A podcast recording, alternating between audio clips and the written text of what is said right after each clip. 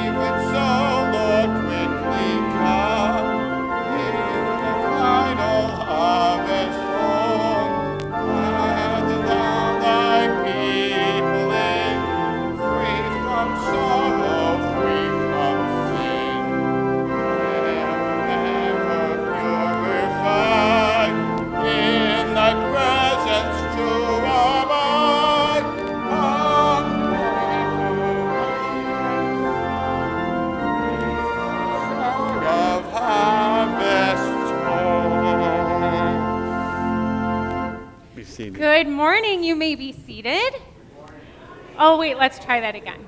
Good morning. I love it. Um, oh, good. There are my parents. I have not seen you yet this morning. Good morning. I'm sorry. That was weird. Um, they're leaving soon, and so I was really looking forward to it, and I've been searching for them. Um, today, there's a lot going on today, so please make sure to help out if you can and or stay. We are bringing up the Christmas decorations from the basement, so if you are able to even give us 10 minutes of your time to carry stuff up. We also have sermon talk back, kids are practicing for their Christmas songs. Then I don't know if you smelled it, but there's an amazing meal happening today. So please stick around. And also, we're doing something that we haven't done in a few years. We've adopted some families for Christmas. There is a tree in the back corner of Shannon Hall that you can grab tags off. And Joni, we're having people wrap the gifts and put the tags back on it.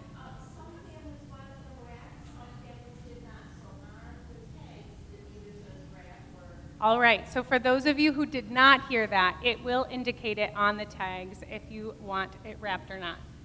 Is there a list that, that we can write down which tag we took, so for follow-up in case? In case somebody walks off with a tag and doesn't bring a gift? Yes. Attach the tags to the gift. This is fun. Anybody else have any other announcements? Please make sure, download your bulletin and keep an eye on what's coming because this is a fun, awesome season of a lot of things. With that, if you're willing to stand for the call to worship.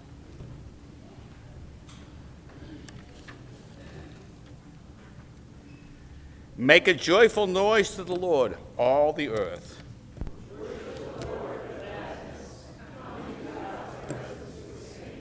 Know that the Lord is God. It is God that made us, and we belong to the Lord. Enter the Lord's gate with thanksgiving, and God's court with praise. For the Lord is good. God's steadfast love endures forever.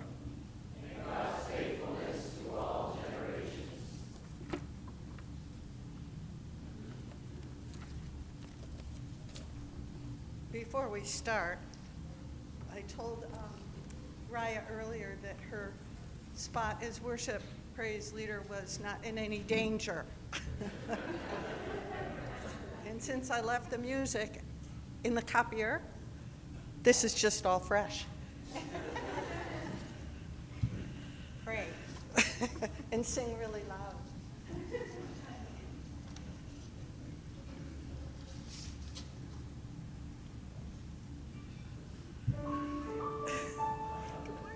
Good morning. I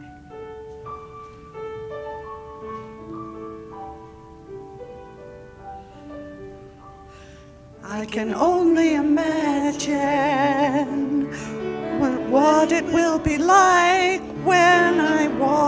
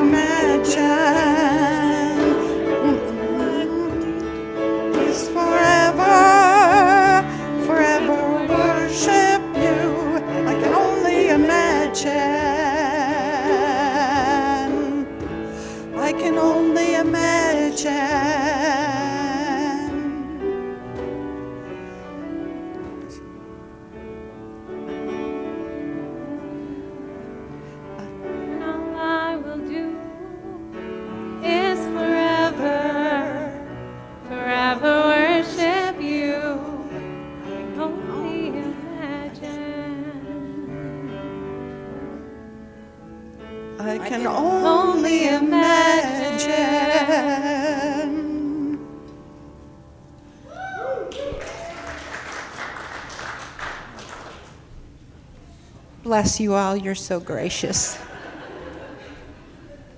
Hey, it wasn't as bad as you think it went. Kids, if you um, want to go have some fun, head on up. You are released.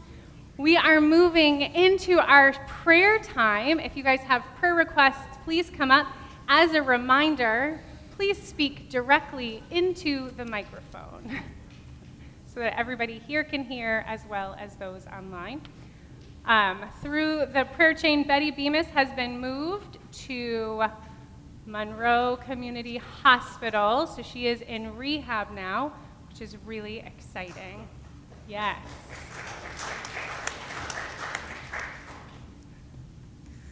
Good morning, everyone. I just want to give a, a huge uh, praise to God for uh, 29 years sobriety today.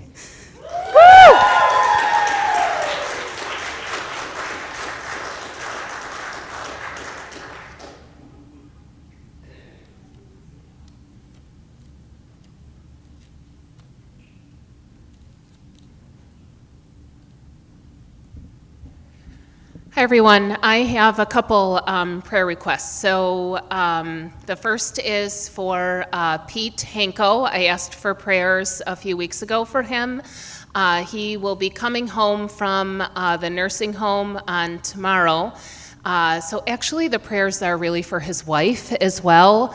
Um, he's very sick. It's very, his legs just don't work, and she's tired. So, um, please pray for the Hankos. Uh, also, there, um, so uh, we have a little baby that was born premature in our family um, a month and a half ago. Uh, he needs a heart transplant. He is currently in heart failure. Uh, so please, prayers for um, for the family. His name is Baby Hudson. Um, he has had a really big struggle for his uh, short time on this earth. So thank you.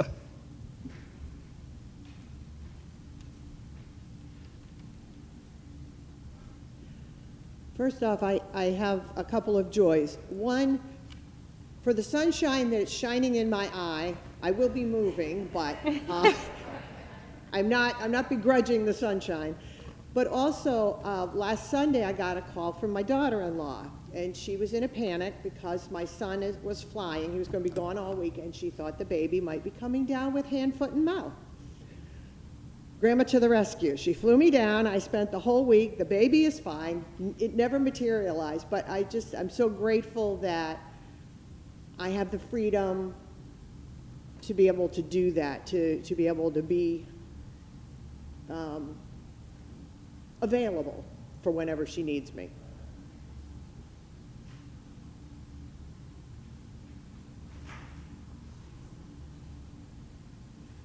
So we have a couple things in our life that are good news. So Raya had her checkup on Friday, and everything's going great.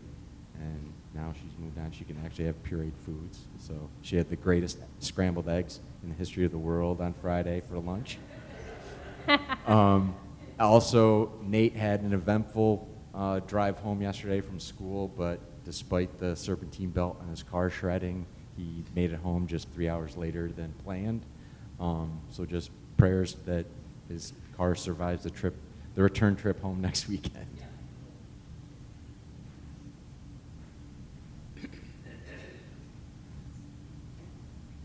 In the month of June, I suffered a broken shoulder, and since that time, there has been no evidence of bone healing until this week. And I thank the Lord there's the beginning of healing and the lessening of pain. Praise the Lord. I have a dear friend, one of the six that you heard about before. She lives in Lancaster, Pennsylvania. Her husband fell a couple of weeks ago, and he now has a brain bleed, and he's in the hospital. Also, her son in law is in the same hospital. He had uh, surgery on Friday. So Patty and her daughter, Melanie, uh, as well as Bill and Mark, need your prayers and mine. Thank you. Wait, let me make sure I have the names Patty, Melanie, Bill, and Mark. I'd like prayers for um, Pam and David Fuller on the death of their mom. Fran Fuller, who was the church secretary here in this church for many, many, many years.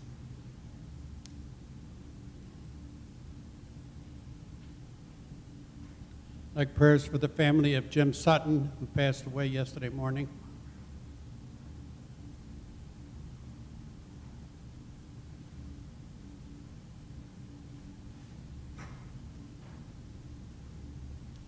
I have a lot to be very grateful for. Um, happy to be here with uh, my wife of three plus months, four plus months, three plus months.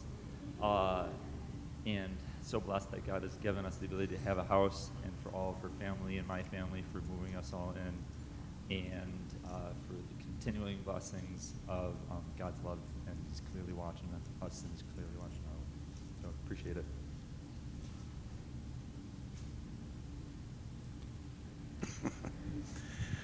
I have to share a joy that a few of us from our congregation sing in a chorale group called the Robert Dean Chorale. So I'm putting a plug in for the concert coming up here on December 2nd, right here at our church. And just wanted to let everybody know because we have trouble getting the advertising out for some reason. So I'll come enjoy some great music. Thanks. I'd like prayers tomorrow for the doctors and nurses as I went for a myelogram to see what's wrong with my back.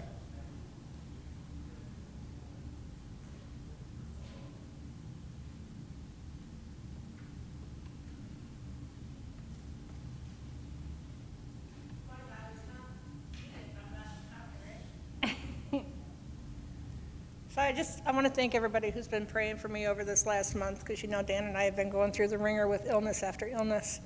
Um, I've recently been diagnosed with emphysema, you know, I- it's what it is. But next week, if y'all could be praying for me, I believe it's on the 28th. Um, I go for a lung function test to find out what stage I'm in, which is frightening for me, but more so now that I just found out my sister's in the hospital and she's been in there for a week. She's my oldest sister. She went in there not being able to breathe very well and she hasn't come out yet. So it's just a little, a lot going on at home. So just keep me in your prayers next week and my sister too. Okay? What's your Vicky. sis- Vicky? Vicky, yeah. Thank you. Thanks, guys. Any other prayer requests? All right. Please join me in prayer.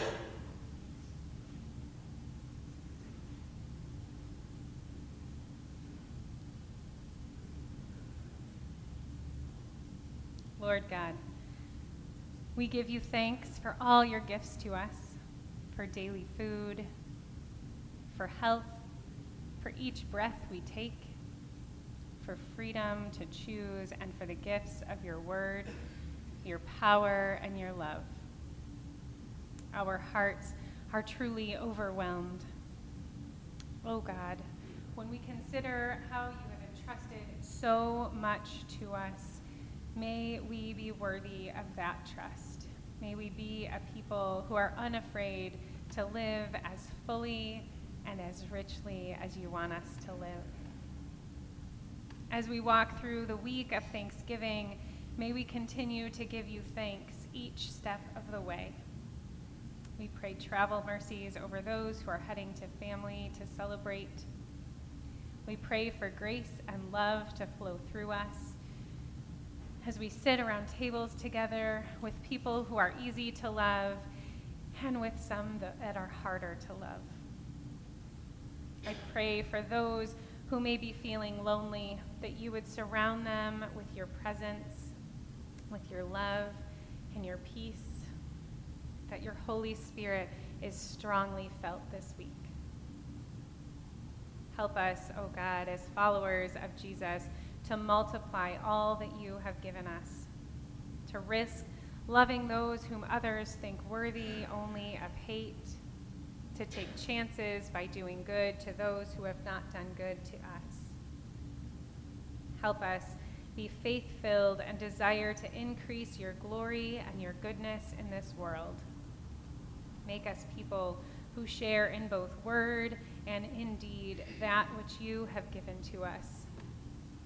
Today, we are grateful for Ellen's sobriety, for the sunshine, for the Robert Dean Chorale, for Lori's ability to help her kids, for Thomas and Cassie's new home, for Raya's continued healing journey, for Nate's drive here, and for Sally's new bone growth. We thank you for Betty Bemis's continued healing. We pray for the church gathered today, both here and around the world, that it may encourage all of its members to discover, develop, and use all their gifts, those of nature and those of grace.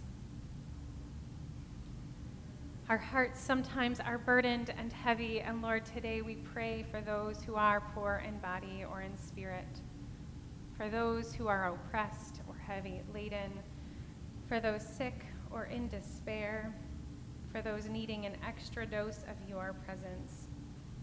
Today, we lift up Pete and his wife, baby Hudson and his family, Pam and David Fuller,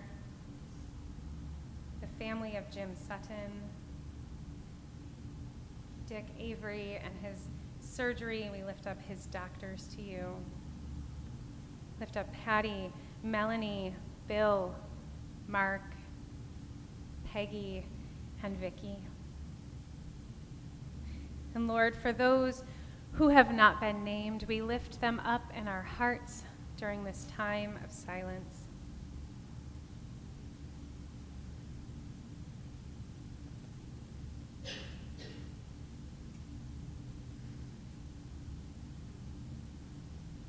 Minister by your Spirit and by us to all those for whom we have prayed, and help us walk faithfully in the path of our Lord Jesus Christ, who taught us to pray. Our Father, who art in heaven, hallowed be thy name. Thy kingdom come, thy will be done, on earth as it is in heaven. Give us this day our daily bread, and forgive us our debts, as we forgive our debtors. And lead us not into temptation, but deliver us from evil. For thine is the kingdom, and the power, and the glory forever. Amen.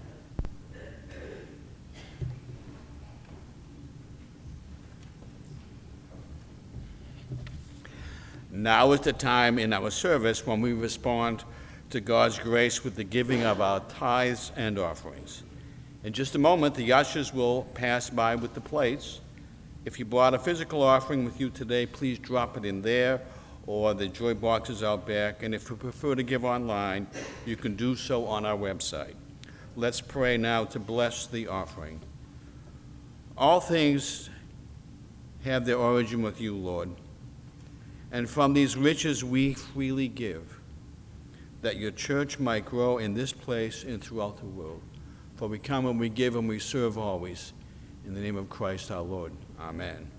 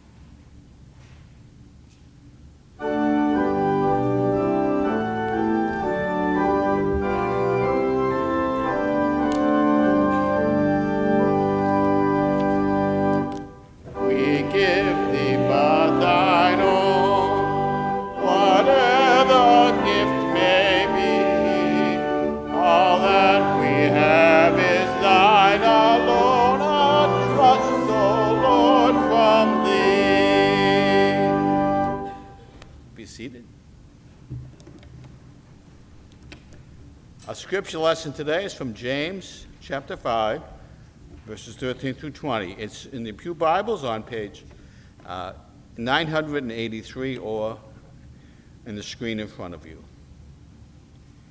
If any among you are suffering, they should pray. Are any cheerful? They should sing songs of praise. Are among you sick? They should call for the elders of the church and have them pray over them and anoint them with oil in the name of the Lord. The prayers of faith will save the sick, and the Lord will raise them up, and anyone who has committed sins will be forgiven. Therefore, confess your sins to one another and pray for one another, so that you may be healed. The prayers of the righteous is powerful and effective. Elijah was a human like us, and he prayed fervently that it might not rain. And for three years and six months it did not rain on the earth. Then he prayed again, and the heavens opened and gave rain, and the earth yielded its harvest.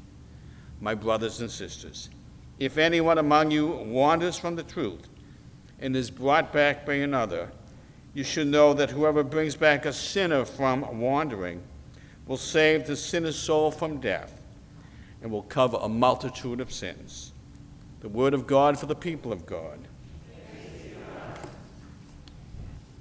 And thank you, Walter, for that reading. My pleasure.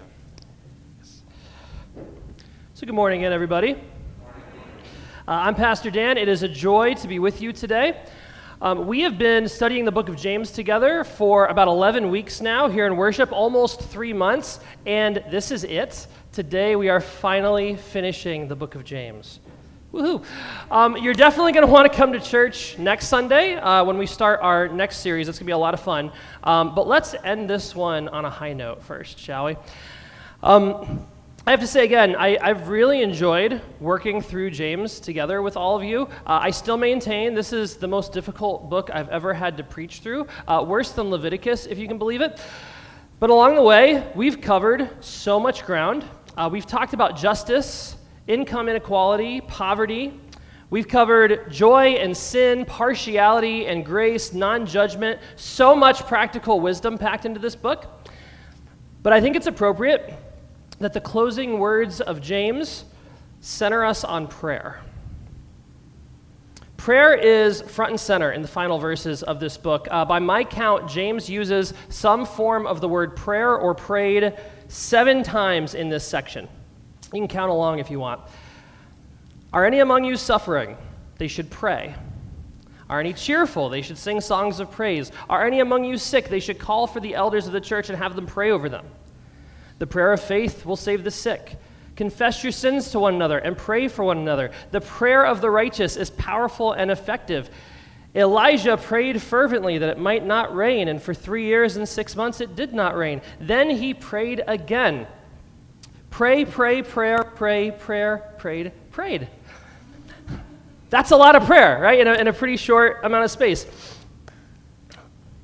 Now, this is important for us to kind of center on for a moment because we do not have a great understanding of prayer in the modern world, even in the church. A question I hear a lot on this front that sort of uh, exemplifies our struggle, our modern struggle with prayer, is the question Does prayer work? Does prayer work? And what we usually mean by that is Does prayer make any difference? If I pray for something, am I going to get it?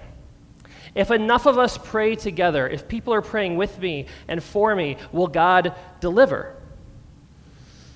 We often dismiss this as a, a, sort of vending machine view of prayer. I've used that language here myself, but this is real life stuff that we're talking about. Someone gets sick, a loved one is hurting, and we want to know will my prayer actually help them? Will it make any difference? Sometimes a person gets sick, uh, and we pray, and they get better. And then you hear a lot of people talk about the power of prayer, right? Our prayers worked. Of course, then other times, people get sick, we pray, and they don't get better. And that's when you're stuck with kind of the other side of that approach. I guess our prayers didn't work. As modern people, we measure the effectiveness of prayer based on outcomes, results. Uh, I once heard someone say that when we pray, there's only three answers God can give. Three possible answers to prayer yes, no, and wait. I remember I thought that was really deep the first time I heard it, um, until I realized that those are the only three answers you can ever get when you want something, right? Like, like either whether we pray or not, if you want something, you either get it, don't get it, or, or have to wait for it. Uh, it kind of takes God out of the equation, right? It, it makes prayer feel uh, kind of pointless. We have a very transactional view of prayer in our culture. Prayer as almost uh, an exchange of goods and services. It's a very capitalist view of prayer, actually. And uh, if there's one thing we've learned about James in this study, he is no capitalist. Another modern perspective on prayer, though, is that it changes us. When we pray, it might not change our circumstances, but it will change our hearts. And, like, I guess I kind of like that. Like, it's true but it feels like kind of a cop out, doesn't it? Uh, last Sunday at youth group, we read this article by an author I really respect where he argued that exact point. Prayer doesn't always change our circumstances, but it changes our hearts. And one of the youth group kids called BS on that right away. It was amazing. Um, this middle school student was like, Well, hold on a second. Doesn't that just reduce prayer to the placebo effect? Like it won't actually change anything, but it'll make you feel better. 13 year olds, you guys, I love it. It's amazing. But this is what we're stuck with if we stick with our modern understanding of prayer prayer as an exchange, prayer as something that is passive, where we have zero power. All we get to do is ask. And God either delivers or doesn't. We get what we want, or we don't, or we're changed. It's not a very compelling view of prayer, if you ask me. I think we need to reclaim a more ancient understanding of prayer. Prayer, the way James and his contemporaries would have understood it. Um, a view of prayer that predates capitalism. An, an understanding of prayer from back before we became so cynical and jaded before the Enlightenment robbed us of our sense of wonder and mystery, the ancient world understood prayer very differently than we do today. Um, if we entertain what they believed, it's going to challenge us a little bit. It's going to um, offend some of our uh, assumptions, shake up our worldview, because it's really weird. But it just might empower us to live in a radically different way. And that's because the ancients understood prayer, first and foremost, as a tactic in spiritual warfare. This is where you can uh, bring in the Twilight Zone music if you want, right? No, no. Uh, prayer as a tactic in spiritual warfare. Seriously, if you were a Jewish Christian in the first century, someone like James, you prayed as a tactic in spiritual warfare. When James writes, Are any of you sick? They should call for the elders of the church and have them pray over them, anointing them with oil. It's not voodoo, right? This isn't goop. James is not. No, did anyone get the Goop reference? The website? Wow, like three. Okay, um, but James James isn't prescribing some like alternative medicine here. Uh, follow these steps in this exact way, and the person will be healed. No. James is inviting the community of faith to engage in a spiritual battle. See, the ancients had a lot more humility than us. They acknowledge there are forces in our world that we do not understand, uh, systems and power structures that are way bigger than us. They prayed as a means of uniting with God in a struggle against those powers. Because life is a struggle. It doesn't matter if you're someone who believes there's like an angel and demon behind every corner, or if you don't buy any of that stuff. Life is a struggle. Life is hard. This is why we pray. When we pray, we are joining God in that struggle. If you want an example of this approach to prayer, we can look at the book of Revelation, which the Twilight Zone music, uh, keep it handy.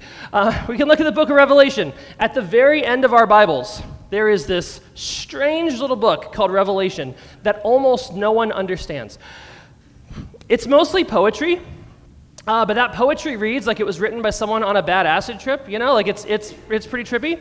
Um, there's monsters, there's rivers of blood. We see a lion that turns into a lamb. A dragon tries to eat a baby. Um, it, if you can remember the 60s, right, I, I imagine it's not much different.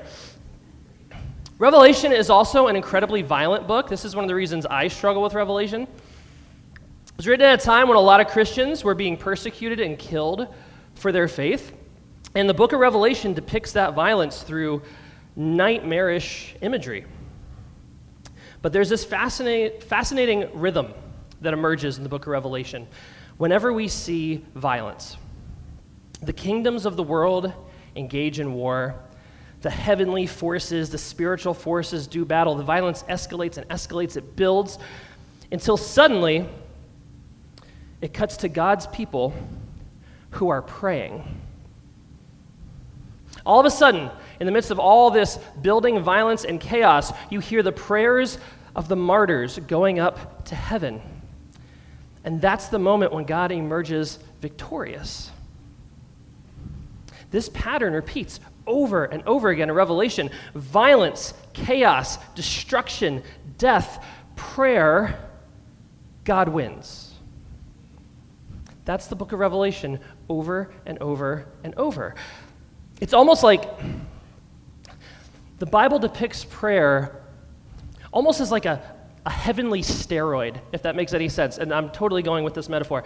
I watched, I watched a YouTube video this last week uh, where a natural bodybuilder, uh, this guy who's not on steroids, worked out with another bodybuilder who's on steroids. All right, these two dudes did the exact same workout. Both dudes incredibly jacked, incredibly strong, um, but the enhanced bodybuilder, the one who's on steroids, has this unnatural advantage as they go through the workout.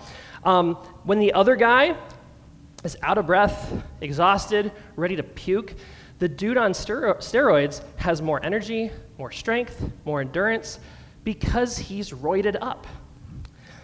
And I realize this is probably the worst possible metaphor I could use for prayer, but the Bible depicts prayer as a divine steroid. God hears the prayer of God's people, and God gets amped up. It's, it's almost like uh, in a football game, which warning, sports analogy, uh, I'm going to speak about something about which I do not know. Um, but, I, but I have heard that sometimes in a football game, when the home team is down by a couple points and that clock is running out, the athletes are tired and deflated, all their energy is gone. But then all of a sudden, the crowd comes to life right? They start cheering and chanting, they get the wave going. And then all of a sudden, the team gets this surge of energy. The, the quarterback throws the game to the, the ball to the, the catcher, and, and he scores. They, they score a touchdown and they win, right? Sports. That victory, though, that victory is a combined effort right? The crowd and the players work together to secure the win. That's how the Bible talks about prayer. Prayer is our crowd noise.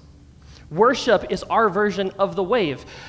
God is depicted as being on the field, duking it out with all the powers of evil, chaos, violence, sin, death, injustice, cancer, and our prayers help secure the win.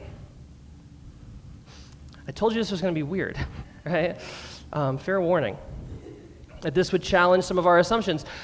This is not how we typically think about prayer. Certainly not how we normally talk about God, but these are all profoundly biblical examples, you guys. When we pray, we are joining a cosmic struggle, and our prayers are vital to God's victory. This is why we worship. This is why we share meals together and sing together. This is why we ground ourselves in these ancient stories from the Bible. Stories about real people in the struggle doing life together with God. That's our story. Prayer is not some passive exchange of goods and services. We are not at the mercies of a distant God who like might show up or might not. That is not how the Bible talks about prayer. We pray because we are in the struggle together with God. I know this is strange, so I want to give you guys some real life examples of what this can look like, some more recent stuff, um, to help ground this a little bit, make it more accessible for us. And I want to uh, talk about two of my heroes in the faith Martin Luther King Jr. and Dietrich Bonhoeffer. We'll start with Reverend Dr. King. You guys know King, right? Familiar with this guy. Um, civil rights icon, Baptist pastor. Our country has really immortalized King, which is amazing. Um, my kids learn about Dr. King in school. But one of the things we tend to overlook when we talk about King is the spiritual side of his movement that almost never gets highlighted. This dude was a preacher, first and foremost. And not a lot of us know this, but Dr. King had a rule of life um, a set of spiritual practices that he lived by, almost like you'd find it like a monastery, right? Um, these practices that he encouraged everyone he worked with to practice daily. You did not rise up the ranks of the Southern Christian Leadership Conference if you didn't live by this rule of life. Let's put the rule of life up there on the slides. This was Dr. King's rule of life. Meditate daily on the teachings and life of Jesus. Remember always that the nonviolent movement for civil rights seeks justice and reconciliation, not victory. Walk and talk in the manner of love, for God is love. Pray daily to be used by God in order that all might be free. Observe with both friend and foe the ordinary rules of courtesy. Seek to perform regular service for others and the world. Refrain from violence of fist, tongue, or heart and strive to be in good spiritual and bodily health. That was Dr. King's rule of life. These were the principles he lived by, the practices that guided the civil rights movement of the 60s. It was a spiritual movement. Prayer was a vital part of the work. We see pictures and newsreels from the sit ins and the marches peaceful protesters being beaten with uh, billy clubs and uh, having dogs sicked on them. I see that stuff and it's like, how did they do it? How did they stay nonviolent? How did they maintain such grace and composure in the face of such terrible violence? I'll tell you how they did it. They were praying daily. They were meditating on the life and teachings of Jesus daily. There's a reason most of those marches started at a church. They believed it was a spiritual struggle. They would get their worship on, and then they went out to do battle. That's Dr. King. The other example I mentioned is Dietrich Bonhoeffer. Not quite as famous as King, right? Bonhoeffer was a pastor and a theologian in Germany during World War II. Um, he actually fled Germany uh, when the war first started, but then he went back to run a underground sanctuary training pastors in resisting the Nazis, which like life goals. Um, Bonhoeffer died. He was executed in a German concentration camp right before the end of the war. And uh, the people who knew him, the people who were imprisoned with him, told stories of how he led them in worship every Sunday right up until the end in the camp. They didn't have access to Bibles or hymnals or communion elements, but every week Bonhoeffer would preach, um, reciting scripture as best as he could from memory. Um, they would all sing together the old hymns that they knew by heart. Bonhoeffer would pray over an imaginary communion table, and then he would lift up an imaginary piece of bread and break it, and then they would all pass it around and pretend to eat it. To anyone watching, it looked insane. But it was vital to the spiritual struggle they were engaged in. I look at all the terrible stuff that's happening in the world war in Ukraine, airstrikes in Palestine, terror attacks in Israel. I look at this stuff and I get really frustrated because it feels like there's nothing I can do. I'm a modern 21st century person. I'm used to being able to do stuff, right? I vote, I write my Congress people, I can order stuff off Amazon and have it in like two days. But there is nothing I can do to stop this. but I can pray. I can come here and I can worship. I can unite my voice with millions of people around the world who are praying, who are worshiping, who are engaged in that spiritual struggle. I can sing praises to God knowing that God is working on that battlefield, knowing that God is under the rubble. I can't do a thing on my own to cure a friend with cancer or to heal someone dealing with an ailment, but I can pray. I can unite my prayer with theirs. We can join God in a fight against that disease. Those prayers inspire hope, they fuel action, they move mountains. Prayers like that can overcome death itself.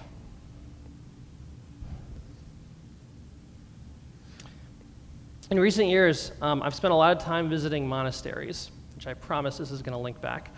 Um, but these you know, communities of monks and nuns who have dedicated their lives to prayer, service, and worship. Uh, the Abbey of the Genesee is one nearby. It's out in Piffard, New York. They make the monk bread that you see in the stores. Um, in most of these monasteries, these monks and nuns gather for prayer seven times a day. It's wild. You can actually go to the monastery. They'll let you sit in there and pray with the monks. We had a group of people from our church go out to the Abbey of the Genesee uh, just a few weeks ago and pray with the monks. They pray seven times a day. And they do it for a very specific reason. There's like a, a reasoning here. If you have communities all over the world that are praying seven times a day, every day, in different time zones, at different times, then there is not a single moment when we don't have a plethora of prayers going up into heaven. There's not a single moment when our voices aren't joining God in that struggle. That's why they do it. That's why they pray. We've talked about how practical the book of James is. And I want to close this sermon and this book with some practical suggestions, some ways that we can join in this struggle and start to rewire our approach to prayer. Because we're not all going to become monks, right? The celibacy requirement is too much. Um, we're not, we don't have to pray seven times a day, but we can still lift our voices and do our part. And there are a number of ways we can approach this both as a community and individually. Uh, let's start with the communal level, the group level. Next slide. Please, there we go. On the communal level, the most basic practice is to come to church, uh, engage in worship, pray with us, sing with us, stick around after worship, and eat with us after the service. This is why I get sad when folks like ditch out on church. Or when I hear, like, oh, I won't be at church Sunday, but don't worry, I'll catch the live stream sometime this week. Like, that's fine. I'm glad that's there. But we miss something when you're not here. Come to church. Unite your voice with ours. Join us in this struggle. You can become part of a small group, uh, meet together regularly with other Christians to pray and to learn together. Uh, we've got an awesome small group starting next week for Advent. Well, not this coming week, the week after. Uh, it's only four weeks. There are two different groups on different days and times. It's going to be a lot of fun. You can sign up for that at the Connection Center.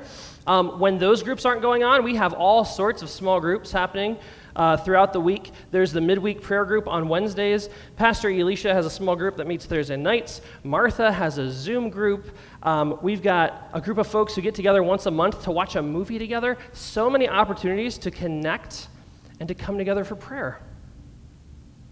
You can pray as a family um, before meals, before bed, whenever you're making big decisions.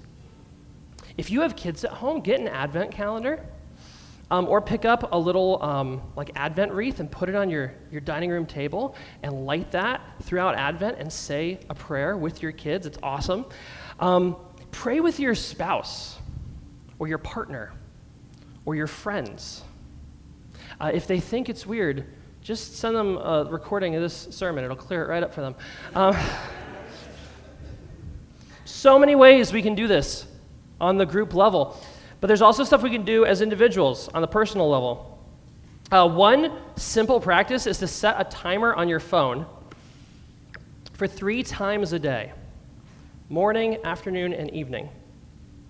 And when that timer goes off, stop whatever you're doing for 30 seconds and say the Lord's Prayer. It's, uh, it's quick, it's easy, it's straightforward, but it is a simple way to join your voice with all the saints and all the monks. Same idea. Um, you can spend 15 minutes a day in silent prayer, listening prayer. Um, where you, uh, can we go ahead a couple slides? Yeah, we're a couple into individual yet. One more. There we go, perfect. Um, set a timer for 15 minutes and do some listening prayer. Just sit quietly with God. Uh, maybe start by reading a short passage from the Gospels. Then invite God into that space and let your mind go where it will. Just sit in the quiet. Invite God in. Trust the Holy Spirit to lead your imagination wherever God wants it to go for 15 minutes. Another thing you can do is make a copy of Dr. King's Rule of Life. We'll put that back on the screen in a couple minutes as we end the sermon, um, so you can take a picture of that if you want. but take that Rule of Life, write it down, print it out, uh, put it in your bedroom or your office, keep it with you, and refer to it throughout the day. Let that guide you in your own practice of prayer. I am going to say, um, don't try all these at once. Okay? Um, it's a little bit too much to take on. Um, but maybe pick two, like a corporate practice and a communal one, or a corporate and individual, to try to do through the month of Advent for the next uh, month and a half. See if it makes any difference. It might not change your circumstances. Doing this stuff might not even change you all that much.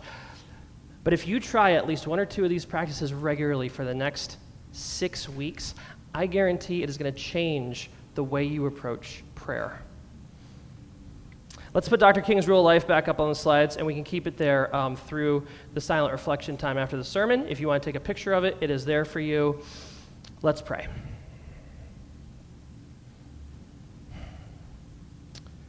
God, your word tells us that the prayer of the righteous is powerful and effective. Help us to embody that promise, Lord. Help us to take it as a challenge and to rise up to that challenge. Deepen our understanding of prayer, deepen our understanding of you. Give us a deeper awareness of your presence in our lives and our connection to you, Lord. We know that you are with us in the struggle, God. And we lift our voices to join you, to praise you, to cheer you on. Thank you for loving us. It's in Christ's name we pray.